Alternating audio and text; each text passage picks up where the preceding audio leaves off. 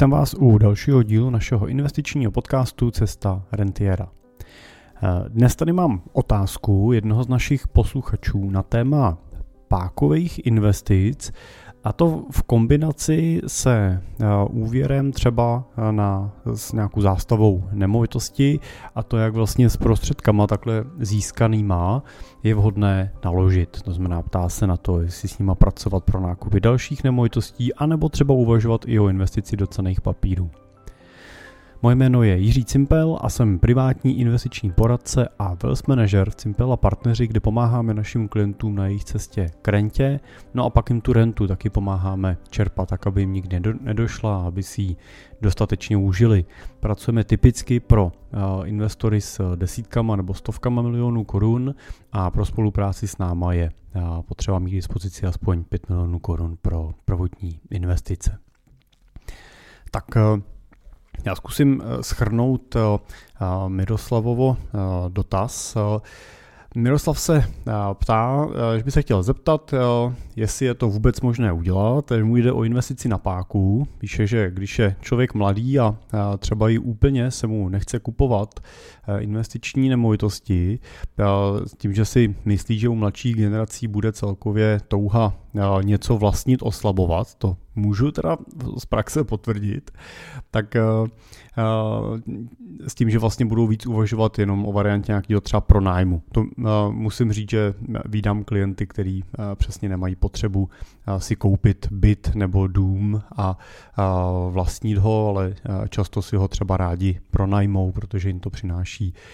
to, že se o ně nemusí tak starat, když prostě se něco rozbije, tak přichází ten vlastník a opraví to a jim to nechává tu flexibilitu a volnost, tom, že se můžou snadněji stěhovat geograficky, anebo třeba dispozičně, tak jak to bydlení zrovna v tu chvíli potřebují a radši ty peníze, které jim díky tomu zůstávají navíc,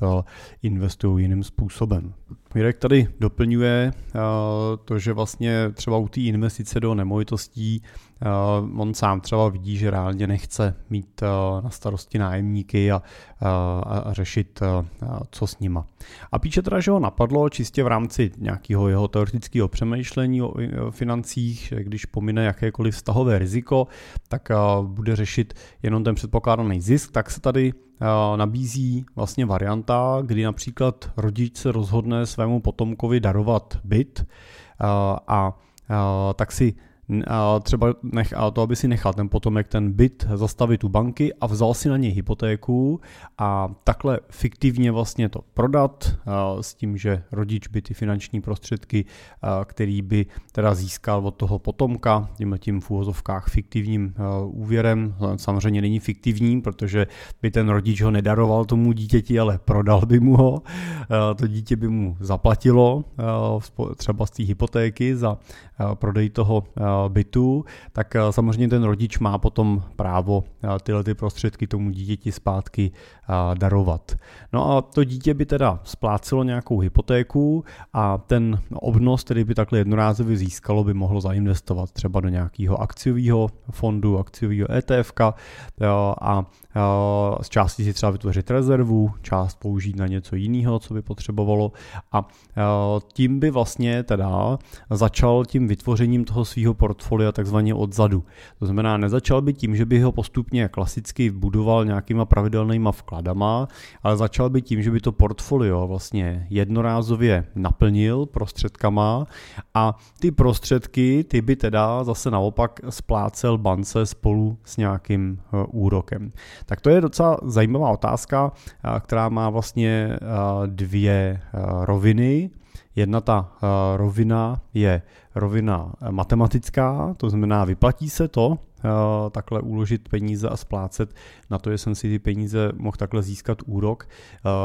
spíš než to, abych ty peníze průběžně odkládal, tak to je taková jako otázka číslo jedna. A pak možná je tam ta otázka emoční a technická, protože uh, Mirek vlastně tu otázku uh, uzavírá tím, že Samozřejmě vnímá, že jsou různé varianty toho, že se dá využít nějaký margin obchod nebo úvěr přímo od broukera, kde teda si nakupují ty cený papíry na úvěr vlastně přes broukera. Tam ale musím doplnit, že většinou se jedná o nákupy na krátko, to znamená, že není většinou tou vizí toho, že si takhle půjčíte peníze a necháte je tam 30 let a budete tomu brokerovi splácet úrok. Jo, většinou je to prostě nějaký krátký obchod, kdy chcete využít nějakou příležitost a, a chcete si napákovat tu příležitost, takže to využijete. Není to úplně to, že byste 30 let takhle to drželi, takže tahle varianta se mi tam úplně nezdá na tohle ten horizont, ale uh, ptá se vlastně Miroslav na to, že um, jestli vlastně mám tuhle zkušenost, jestli máme třeba klienti, kteří obchodují, ať už třeba ty marginy na těch cených papírech, anebo třeba využívají tuhle variantu přeúvěrování a za investice těch peněz eh, z té eh, z půjčky a z toho úvěru. Jestli to vlastně dává smysl třeba vůči nějakému potenciálnímu riziku. Tak eh, se na to pojďme podívat v té první fázi takovou jednoduchou matematickou úvahou. Pokud vezmete dneska 5 milionů korun, uložíte si je na 30 let, dáte je a teď já nebudu brát nějaký úplně čistě akciový výnos, tam samozřejmě můžeme uvažovat o zhodnocení na úrovni třeba 9%, ale buďme radši, radši trošku konzervativnější. A řekněme si, že ten výnos bude v průměru 7%, ale řekněme si, že to bude 7% čistého, to znamená po započtení vašich nějakých průběžných nákladů, po započtení daní případných a dalších věcí, tak při tom uložení se 7% úrokem, což je úrok, který určitě u nějaký takhle dlouhé investice byste měli dosahovat dlouhodobě. A teď samozřejmě pozor, v průměru, jo, to není tak, že každý rok dosáhnu 7%, ale pokud budete v nějaký větší míře akciový, tak i při nějaký vyšší míře volatility těch 7% to portfolio prostě dlouhodobě bude přinášet, nebo mělo by přinášet, tak v takovém nastavení při těch 5 milionech na 30 let budete mít po 30 letech v nominálním vyjádření 40,5 milionů. A 40 milionů 500 tisíc korun v nominálním, to znamená nezapočítávám tady inflaci do toho, beru prostě kolik tam bude. Takže tam budete mít plus minus 8 krát tolik, než jste tam na začátku dali. Varianta B je teda varianta, že byste si takhle nepůjčili, ale dávali jste si ty peníze stranou měsíčně. A teď je důležitá otázka, eh, za kolik byste si půjčovali. To znamená říci, když si půjčím dneska 5 milionů na hypotéku, tak kolik vlastně budu měsíčně na těch 30 eh, let splácet. A tady si myslím, že je velký rozptyl podle toho, jaká je situace na tom trhu hypotečním a jaký úrokový sazby vám ta banka je ochotná, ochotná poskytnout. A myslím si, že se splátkou na 5 milionů korun se budete pohybovat eh, od, eh, když budu od spoda, tak od nějakých třeba 24 tisíc měsíčně, pokud bychom se dívali na ty situace, kdy byly úrokové sazby 1%, eh, až třeba klidně po 40 tisíc měsíčně, pokud ty sazby prostě budou vysoký, anebo ještě kousček povyrostou. No a když se na to teda podíváme z toho rozptylu toho pásma a řekneme si dobře, kdybych měl celou dobu splácet ten extrém vysokých úrokových sazeb a měl jsem třeba na tu hypotéku splácet 40 tisíc, každý měsíc, no tak tam zjistím, že po 30 letech bych v takovémhle případě měl v těch investicích 48 milionů při 7% zhodnocení. Což znamená, že bych měl víc, než uh, kdybych, uh, kdybych si půjčil tu hypotéku a splácel jsem ji celou dobu. Když půjdu ale na opačnou stranu řekněme si dobře, sazby se vrátí někam do nějaký úrovně mezi jako nebo kolem 3% a byla by to splátka řekněme na úrovni kolem 25 tisíc měsíčně, no tak už by byla ta situace jiná, kdybych splácel 25 tisíc měsíčně a dával jsem to ne do hypotéky, ale do investic, tak bych měl na konci 30 milionů korun. Takže při investicích eh, v hodnotě 25 tisíc při 7% úroku budete po 30 letech mít 30 milionů. No a pokud bych doplnil ten úrok, ten úrok ještě o kousek níž a řekněme, že by ta splátka hypotéky byla 20 tisíc měsíčně, tak byste se dostali s tím souhodnotou na konci na 24 milionů. Takže to, jestli by se to vyplatilo matematicky, velmi zásadním způsobem ovlivňuje to, jaká je ta, jaký jsou ty podmínky, za který si tu hypotéku berete a jaká je ta úroková sazba, kterou té bance platíte. To znamená v, ve vyjádření současných úrokových sazeb, eh, eh, kdy eh, řekněme, že vám banka půjčí za 6% a vy byste měli výnos 7%, tak se dostanete do úrovně, která možná by matematicky vyšla o kousíček líp. Ta, ta investice přes hypotéku, ale ten rozdíl bude relativně marginální, nebude nijak zásadní na tom horizontu těch 30 let a byla by asi matematicky hlediska efektivnější ta cesta radši si průběžně odkládat a nestresovat se, nestresovat se tím, že ještě k tomu platím hypotéku. Samozřejmě pokud byste spekulovali na to, že úrokové sazby nebudou dlouhodobě takhle vysoký, že ten standard je podle vás poloviční, třeba 3%, no tak tam se vám už otvírá ta dveře toho, ty dveře toho mít na konci třeba o 10 milionů korun víc díky tomu, že jste tu investici udělali hned na počátku a spláceli jste v průběhu času tu hypotéku, ale samozřejmě je důležitá ta otázka, kterou musíte brát v potaz, a to je otázka nějakých dalších rizik a emocí, které můžou být s takovou situací spojený. Zároveň ale je potřeba taky uh, říct to, že uh, to, teď se díváme na situaci, pokud byste vy fixně, rigidně nastavili ten, uh, ten svůj investiční plán bez očekávání jakýkoliv změny, třeba pro započítání inflace.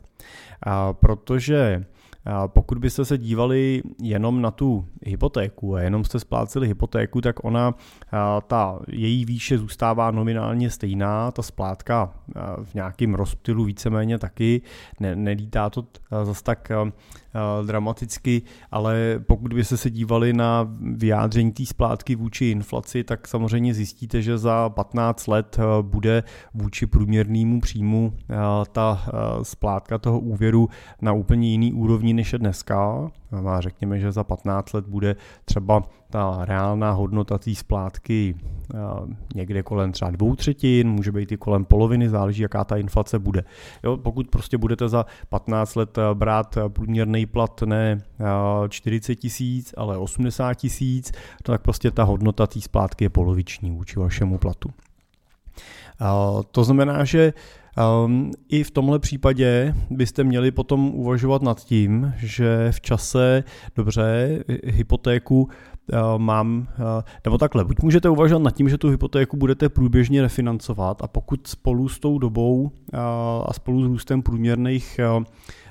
mest rostou i ceny hypoték, ceny nemovitostí, no tak samozřejmě můžete v čase po třeba deseti letech tu hypotéku refinancovat a vyčerpat od té banky ten úvěr zase ještě o něco větší a zase teda můžu splácet o něco víc a zase to, co jsem si půjčil, můžu jednorázově vložit do investic. A nebo můžu pak využívat tu kombinaci a to je to, že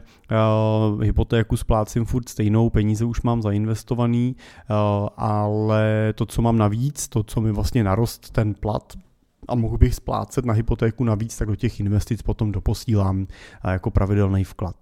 No a nebo pak ta varianta B, pokud investuju pravidelně, neřešil jsem to přes tu hypotéku, no tak si prostě v průběžně tu svoji pravidelnou investici navyšuju, tak jak se mi mění ta, svoje, ta moje finanční situace a, a zvyšuje se mi ten příjem jako takovej.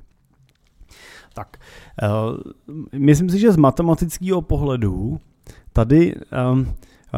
můžeme hledat jako optimální řešení. Matematicky můžete myšlenkově to rozebrat do velkého detailu a říct si ano, tahle varianta nebo tahle varianta vychází v mém případě líp. Asi logicky, pokud bychom si uvažovali nad tím, že úrokové sazby na hypotékách dlouhodobě budou nižší než výnosy kapitálového trhu, což je věc, která je předpokládatelná, je pravděpodobná, tak v takovém případě si můžeme říct, že matematicky pravděpodobně vyjde líp ta varianta vždycky toho radši si půjčit, investovat jednorázově na počátku a splácet hypotéku za to, že jsem si ty peníze půjčil. Tak, ale Mirek navázal tu otázku ještě tím dotazem, jestli máme klienty, kteří vlastně takhle uvažují a investují a jestli to dává smysl vůči tomu potenciálnímu riziku. A tam musím říct, že v naprosté většině nemáme klienty, kteří by investovali vypůjčený peníze. Protože samozřejmě investice půjčených prostředků je vždycky náročnější, je vždycky rizikovější. Teď ten pohled té investice vůči hypotéce nemusí být uh, tak uh, dramatický. Teda. A teď ne, nemusí to být to, to riziko tak velký. Přesto je potřeba si uvědomit, že když si takhle na ten byt půjčíte uh, 5 milionů korun a pro nějakou zjednodušení řekněme, že to byla 100% hypotéka, to znamená, že jste dokázali vyčerpat celou hodnotu té nemovitosti, tak vy musíte počítat, že v případě, že třeba si tu investici uděláte do akcí, tak eh, že přijdou roky, kdy budete mít tu hodnotu portfolia mnohem menší, ne, ne, eh, speciálně v té první fázi, než eh, je ta výše toho dluhu. Jo, to znamená, že když byste investovali takhle třeba v roce 2022 na začátku roku, vložili jste to do nějakých globálních akcí, no tak dneska byste neměli v hodnotě svého portfolia 5 milionů korun, ale měli byste třeba 4 až 4,5 milionů korun, podle toho, jaký typ akcí jste zvolili. A to samozřejmě nemusí být vždycky úplně eh, emočně ani technicky komfortní, protože vy vlastně uvažujete eh, v logice věci, že půjčil jsem si na hypotéku, splácím to, platím nějaký úrok, ale kdyby, se, kdyby nastala nějaká krizová situace, kdyby prostě přišla nějaká zásadní změna v mém životě, která by vlastně vyžadovala to, abych ten úvěr neměl, nebo jsem chtěl změnit místo, kde žiju a bylo pro mě komplikovaný splácet se v nějaký korunový úvěr, když moje příjmy třeba potom tečou v dolarech a tak dále, nebo v eurech, tak eh, v takovém případě se vlastně dostanete do situace, kdy to nemůžete udělat. A nebo kdybyste to udělali, kdybyste vybrali ty investice, splatili jste nebo doplatili jste tu hypotéku, tak by vám i po splacení té hypotéky část zůstala, protože prostě v těch investicích byste v tu chvíli neměli tolik. Tahle situace se v čase zlepší, protože vy tu hypotéku budete postupně umořovat a ty investice, řekněme, čím delší dobu je budete držet, tím větší pravděpodobnost eh, toho naplnění, toho průměrného zhodnocení budete mít, ale nemusí to platit v těch prvních eh, letech. Jo? Nemusí, prostě můžete těch prvních pět let skutečně zažívat eh, tyhle stresové situace, že máte méně, než jste vlastně využili a to bude samozřejmě mít tendenci vytvářet tlak na vaše emoce.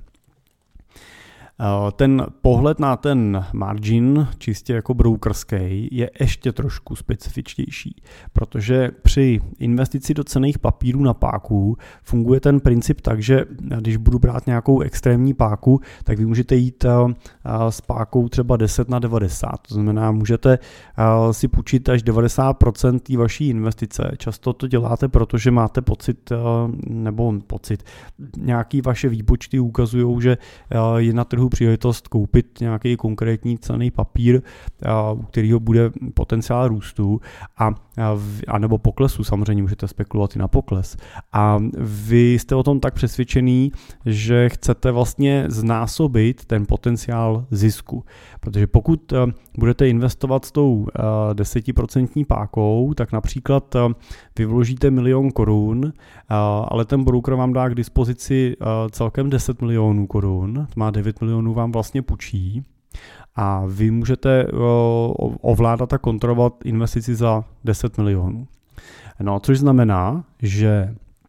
když koupíte například nějakou akci tímhle způsobem za těch 10 milionů a cena té akcie se podle nějakého vašeho očekávání pohne třeba o 10%, nebo řekněme o procento, pohne se o 1%, tak eh, místo 10 milionů stojí na jednou 10 milionů 100 tisíc. Vy tu pozici uzavřete, a zrealizovali jste výnos 100 eh, tisíc. A teď ne, eh, vy z ní zaplatíte samozřejmě eh, nějaký úrokový náklady tomu brokerovi, ale teď, je, teď si odmysleme, ať se nám to nekomplikuje a vám zůstane 100 tisíc jako zisk. No a logicky, ale těch 100 tisíc vy jste vydělali vůči tomu svýmu vkladu, to znamená vůči těm vašim, vůči těm vašim, vůči tomu vašemu jednomu milionu. Takže váš výnos nebyl 1%, ale byl 10%. No ale ten princip funguje eh, samozřejmě i opačně. Pokud eh, by eh, ta akcie klesla o 1%, jenom 1%, pozor, tohle je dobrý říct, že to je jenom 1%, protože ta volatilita na akciovém trhu je násobně větší často, tak ten pohyb o 1% v tomhle případě znamená, že jste zase naopak o 100 tisíc přišli. To znamená, o 10% toho vašeho portfolia jste přišli a máte ne teda milion, ale máte 900 tisíc. No a teď, když si zkusíme říct, co když ten pohyb toho ceného papíru bude ne o jedno, ale o 10%. To znamená, že ta cena té akcie nebo toho daného portfolia v tu chvíli stojí ne 10 milionů, ale o 10% vyroste nahoru a máte 11 milionů. No tak 10% není zas tak eh, neběžný pohyb na konkrétních cených papírech, to skutečně eh, se děje na tom trhu. No tak v takovém případě si můžete pogratulovat a vydělali jste 100%. A z milionů máte vlastně 2 miliony. Pokud ale ten pohyb bude opačný, a udělá ta akcie minus 10%, tak v tomhle případě jste zlikvidovali celý svoje portfolio, protože ten broker udělá takzvaný margin call v okamžiku, kdy uh, se přiblížíte k té hranici toho, že ten váš vklad by uh, už ani nepokryl ten nepokryl ten tu, tu, ten závazek těch 10%, takže jakmile se přiblíží k poklesu o více než milionu korun, tak on udělá margin call, řekne vám buď dopošlete další peníze, anebo vaší pozici uzavřeme. No a pokud uh, nepošlete, tak uzavře pozici, uh, vezme si ten milion korun, uh, vy jste skončili na nula korunách a tím je vyřešeno. No, takže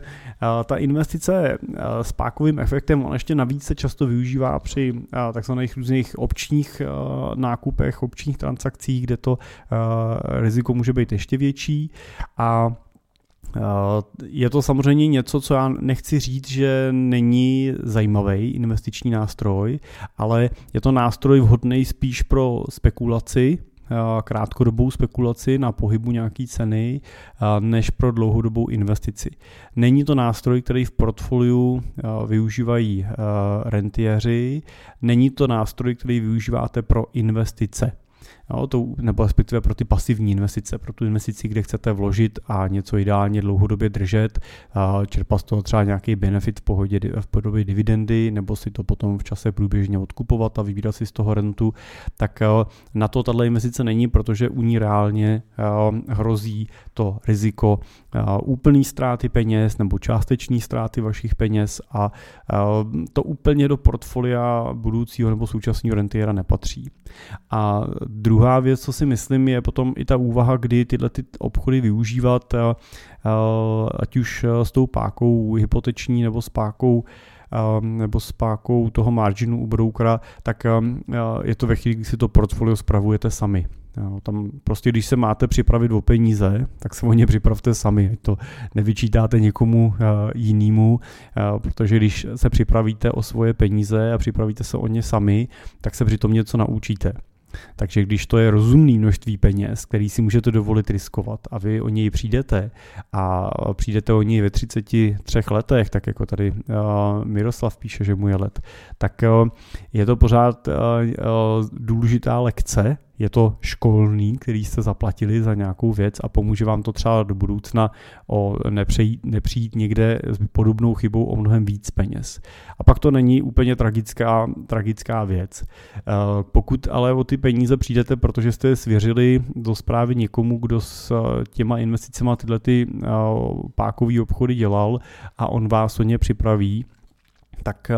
se většinou nic moc nenaučíte, ale celý život pak někomu něco akorát zazlíváte a, a vyčítáte a máte pocit, že eh, to, že dneska nejste tam, kde byste mohli být, že za to může ten a ten, protože tam udělal takovýhle obchod a nevyšlo to a připravil vás o to a tak dál. A to už si myslím, že je zbytečný, že vám to nepřineslo nic pozitivního do toho života, nic moc jste se tím nenaučili, krom toho, že nikomu nevěříte a uh,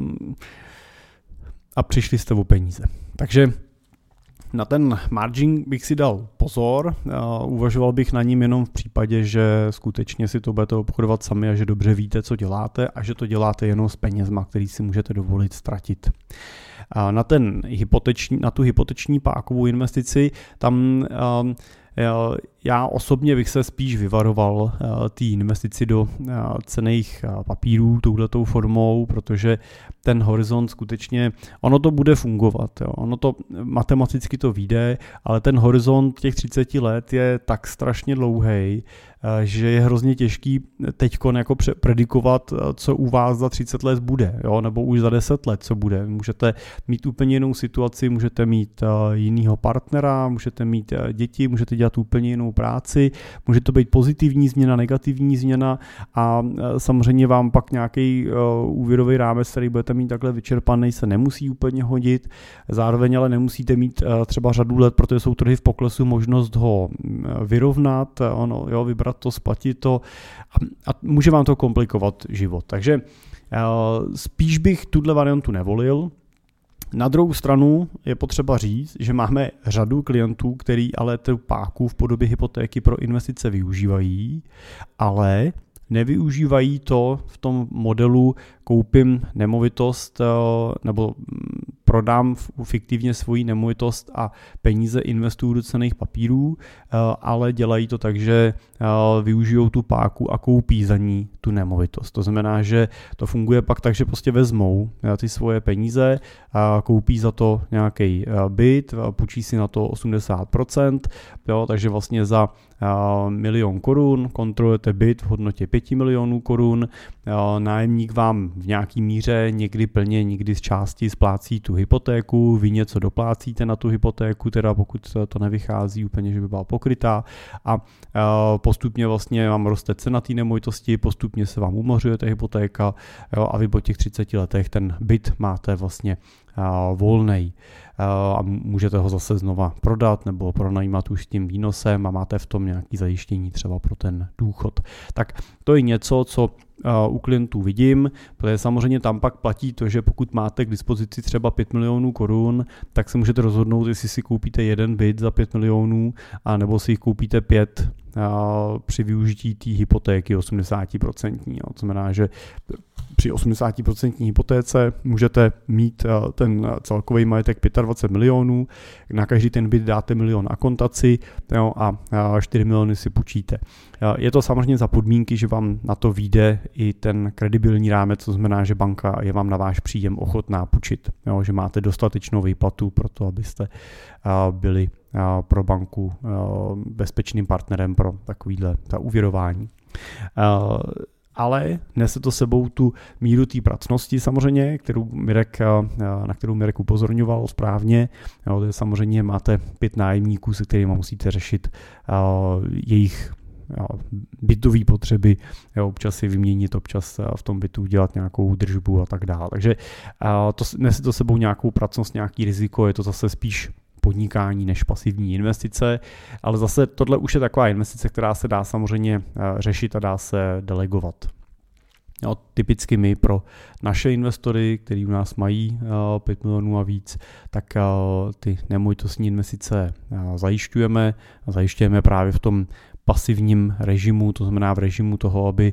se taková investice zrealizovala od toho nákupu, kdy ten náš klient většinou to kupuje jako investici, takže nepotřebuje ten byt nějak osobně vybírat a zkoumat, takže my zajistíme, jak to vyhledání, nákup, to znamená vyjednání ceny, vyjednání podmínek, eh, zprocesování té techniky toho nákupu, že ten investor nám většinou dá jenom plnou moc na ten nákup, schválí ten byt na základě nějakých fotek a našich doporučení a my už se pak o všechno ostatní postaráme a následně samozřejmě pak zajistíme celou tu zprávu pro nájem těch bytů a finanční toky s ním spojený, tak aby tomu investorovi na účet přicházely až ty jeho eh, čistý peníze a on se tomu nemusel, eh, nemusel věnovat víc než v rámci nějakého eh, třeba kvartálního vyhodnocení té investice jako takový. Jo, na kolik peněz přišlo, kolik z toho je zisk a jak se změnila cena té nemovitosti. A celkem dobře to funguje dohromady a potom s těma kapitálovými investicemi. Jo, je to většinou doplněk, takže většinou se snažíme, aby to nebyly nemovitosti a k tomu trošku cený papíry. Většinou jsou to cený papíry a k tomu to můžou být trošku nemovitosti. A my je ty nemovitosti většinou řešíme nějakým burzovním způsobem, kupujeme je přes cený papíry, přes nějaký třeba rejty, ale pokud to portfolio toho investora je větší a hodí se tam ty fyzický, tak je řešíme tou fyzickou cestou, řešíme tím přímým nákupem a pak tou konkrétní zprávou. Ale samozřejmě tu zprávu těch nemovitostí, pokud nejste našima klientama, můžete řešit i nějakým jiným lokálním správcem, který je uh, schopný se o tu investici postarat. Prostě dá se ta, ta zpráva té nemovitosti do nějaké míry delegovat na někoho, uh, na někoho hm, jiného, pokud byste po ní toužili. Ale není to podle mě nutný, není to nezbytný ty nemovitosti v portfoliu mít. Ta hlavní část by podle mě měla stát na těch cených papírech. A tam teda odpověď Miroslovi, kdybych ji schrnul, je naši klienti neinvestují eh, většinou na úvěr eh, jinak než do Eh, nemovitostí a myslím tím i teda přímo vložený prostředky do té dané nemovitosti, protože to považují a my považujeme za celkem bezpečnou pákovou investici, ale nevyužíváme pákový nákupy při nákupech cených papírů. Ani to nedoporučujeme, ani při diskuzi s klientem to nedoporučujeme. Pokud to není skutečně profesionální investor, zkušený spekulant a v takovém případě doporučujeme, aby si takovou investici ten investor skutečně dělal sám a hlídal si to sám, zodpovídal si za to sám, takže už je to spíš podnikání než ta investice. Určitě takovou investici neděláme, neděláme my. A matematicky by to možná vyšlo, ten, ta úvaha Mirkovo, to, že si prostě půjčit, zainvestovat, plácat hypotéku a nechat pracovat na tom finanční trhu, ale z emočního hlediska, z pohledu omezení nějaký míry osobní svobody, flexibility, tak eh, eh, bych eh, spíš tuhle variantu nedoporučoval. Radši bych prostě opravdu trpělivě odkládal měsíčně stranou, soustředil se radši na to, abych vydělával těch peněz co nejvíc, abych mohl odkládat co nejvíc. To se mi zdá efektivnější, než se tam jako rozčilovat ještě okolo toho, jaký jsou zrovna úrokový sazby a co se na tom trhu děje. Prostě život není jenom o penězích, je i o právě jiných radostech, svobodách a možná možná, to, možná v tom určitém věku vám to tak nepřijde, možná když je vám prostě 33 let a jste na začátku té cesty, tak eh, je pro nás přirozený, že hledáme zkratky, že hledáme způsoby, jak eh, ty věci udělat eh, jako rychlejš, ale musím vás ujistit, že čím je vám víc let, tak vlastně zjišťujete, že ty zkratky nefungují, že jsou zbytečně rizikový, že jsou eh, zbytečně drahý a eh, že vám přináší omezení, které vás na začátku třeba ani nenapadly a který za to nestojí. Tedy pokud budete šikovný, tak jestli budete mít jestli budete mít potom za těch 30 let 40 milionů nebo 35 milionů, nebo i 30 milionů, tak to samo o sobě váš život úplně dramaticky nezmění potom eh, v tom důchodu, jestli máte 30 nebo 40, eh, ale může vás hrozně snadno eh, ten rozdíl toho přístupu limitovat. Může prostě to, že si na to vezmete hypotéku, vám přinést do toho života negace, který vám tu jeho kvalitu o třeba 10%, 15% zhorší, jo, na nějakých vašich emočních obavách v průběhu času, na nějakým určitým limitu toho, co můžete udělat a nemůžete, co si můžete a nemůžete třeba koupit, protože kreditní rámec máte třeba vyčerpaný, takže banka vám třeba už nemusí pak půjčit tak snadno a tak dál. Takže můžete být tímhletím limitovaný a Může samozřejmě hrozit riziko, že uděláte chybu o ty cený papíry někde v průběhu vyberete, použijete na něco jiného a vy přijdete tím, jo, no, říkáte si, mám tady peníze, rozjedu za to podnikání, tak rozjedete podnikání, ono to nevíde a vy jste přišli o těch 5 milionů, který ale splácíte v té hypotéce. Jo, a, a prostě těch, těch změn v tom životě může nastat tolik, že skutečně dneska nedokážete dohlídnout do konce to, že tuhle, tenhle ten plán s jistotou dožijete, že to vyjde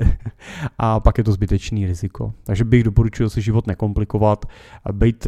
trpělivý, odpracovat si ten svůj úspěch, odpracovat si to naplnění těch svých cílů a věřím, že to je ta cesta, která vede k tomu úspěchu spolehlivě, jistě, ale ne rychle. Tak doufám, že jsem Mirka nesklamal. Tím samozřejmě Mirku nechci říct, že tohle nemůžete udělat, to je samozřejmě vždycky vaše volba, ale pokud se ptáte na moje doporučení, abych touhle cestou nešel a našemu klientovi bych ji nedoporučil. Tak díky za pozornost, moc děkuji za zajímavý uh, dotaz uh, Mirkovi a pokud máte taky nějakou myšlenku, nápad, který byste chtěli zkusit promyslet, tak mi ho klidně pošlete, protože věřte, že on často není zajímavý jenom pro vás, ale že je to zajímavý i pro ostatní uh, posluchače, který to třeba možná nenapadlo, ale možná tím, že tuhle myšlenku rozvedeme, tak s tím přijdou i další, další nápady, které můžou sami rozvíjet. Tak díky za pozornost a těším se zase eh, brzo naslyšenou.